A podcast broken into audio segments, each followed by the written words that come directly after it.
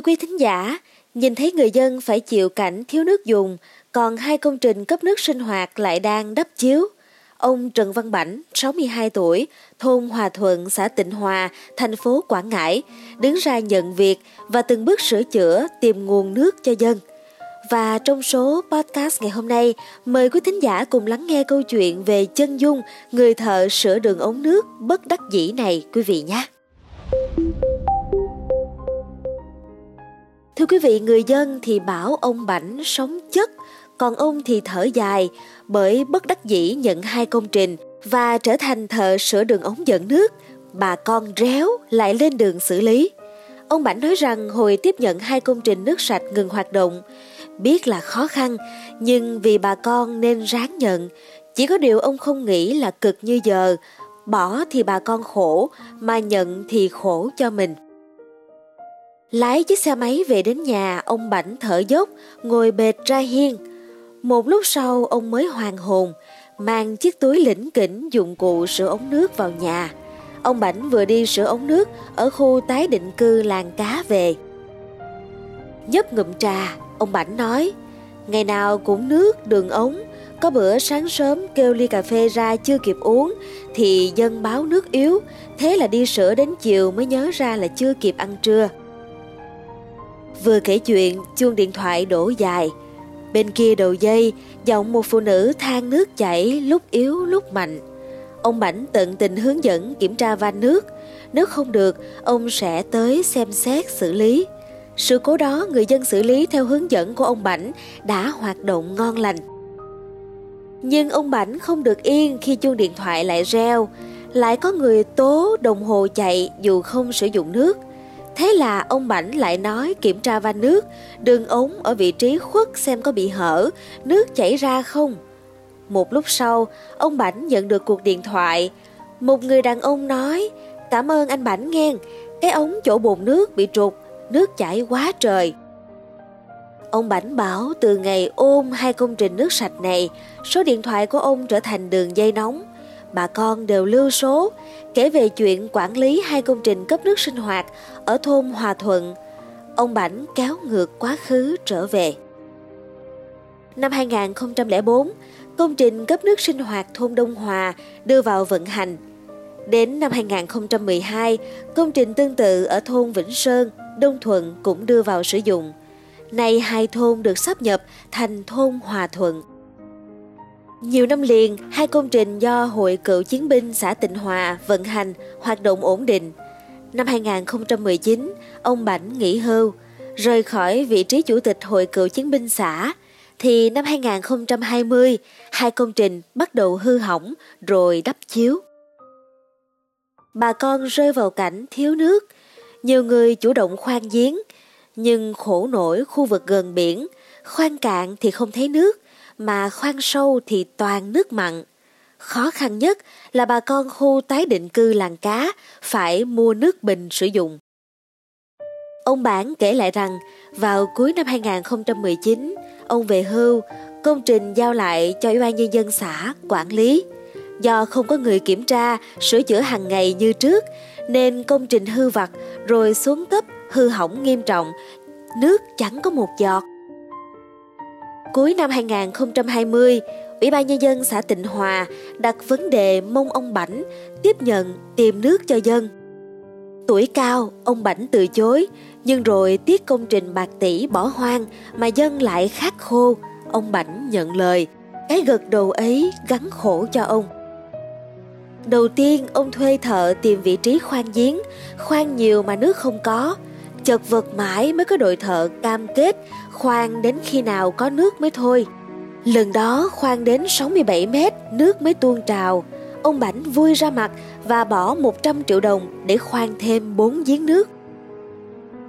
Giải quyết bài toán nguồn nước, ông Bảnh lại lấy tiền nhà đi xử lý đường ống. 250 triệu đồng nữa, hết sạch. Nước bắt đầu nối về từng nhà dân. Nhìn bà con mừng, ông Bảnh hạnh phúc. Đang cao trào thì ông Bảnh nhận được thông tin đường ống nước bị vỡ.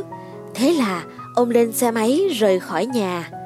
Đến nơi, ông mắc bệnh và bắt đầu chữa trị. hì hục cắt nối rồi đóng mở van nước, mất cả giờ ông mới xử lý xong. Ông Bảnh bảo rằng đồ nghề sửa chữa của ông có đủ bộ, máy bơm nước ông dự phòng hai cái, đảm bảo nước về nhà dân 24 trên 24 giờ.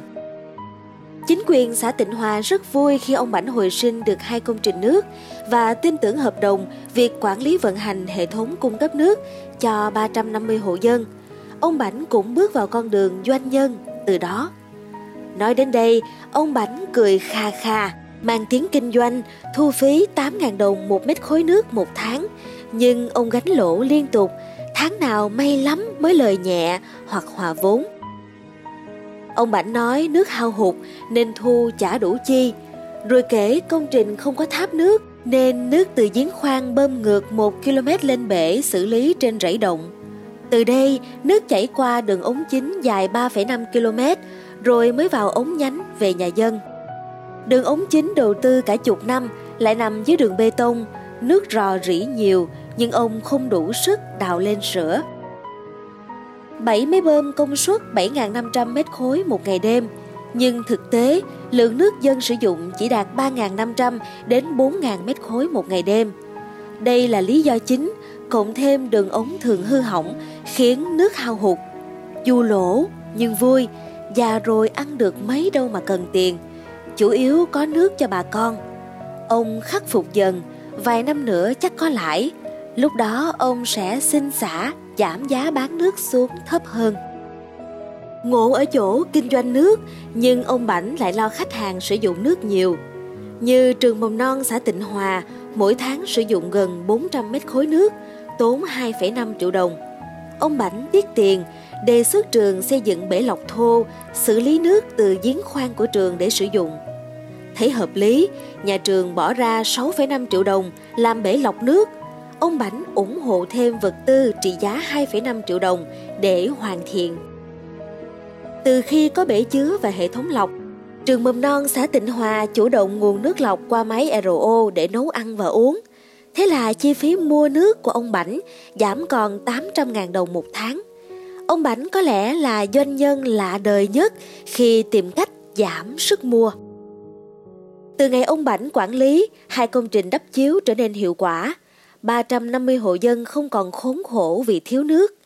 Bà con biết ơn ông Bảnh, họ xem ông như người thân. Bà Nguyễn Thị Rí, khu tái định cư làng cá, bảo khó kiếm được người như ông Bảnh, nỗ lực tìm nước cho dân rồi xử lý bất kỳ vấn đề gì liên quan đến hệ thống ống nước, hướng dẫn người dân sử dụng nước tiết kiệm để giảm chi phí. Bà Ri nói nắng mưa, đêm hôm gì mà không có nước, dân gọi là anh Bảnh đến xử lý liền. Bà con biết ơn anh Bảnh, nhờ anh mà ba năm qua bà con thoát cảnh mua từng bình nước về dùng. 62 tuổi, ông Bảnh không biết mình còn đủ sức để tiếp tục kinh doanh nước bao lâu nữa. Với ông, việc hồi sinh hai công trình cấp nước sinh hoạt chỉ là phương án tạm thời. Nước ngầm sử dụng mãi cũng cạn kiệt. Vậy nên, ông mong nhà nước quan tâm đầu tư công trình xử lý nước sạch và đơn vị chuyên nghiệp vận hành, cấp nước cho dân. Nếu điều ấy đến sớm, ông Bảnh sẽ nghỉ ngơi, kết thúc hành trình làm doanh nhân ở tuổi xế chiều này.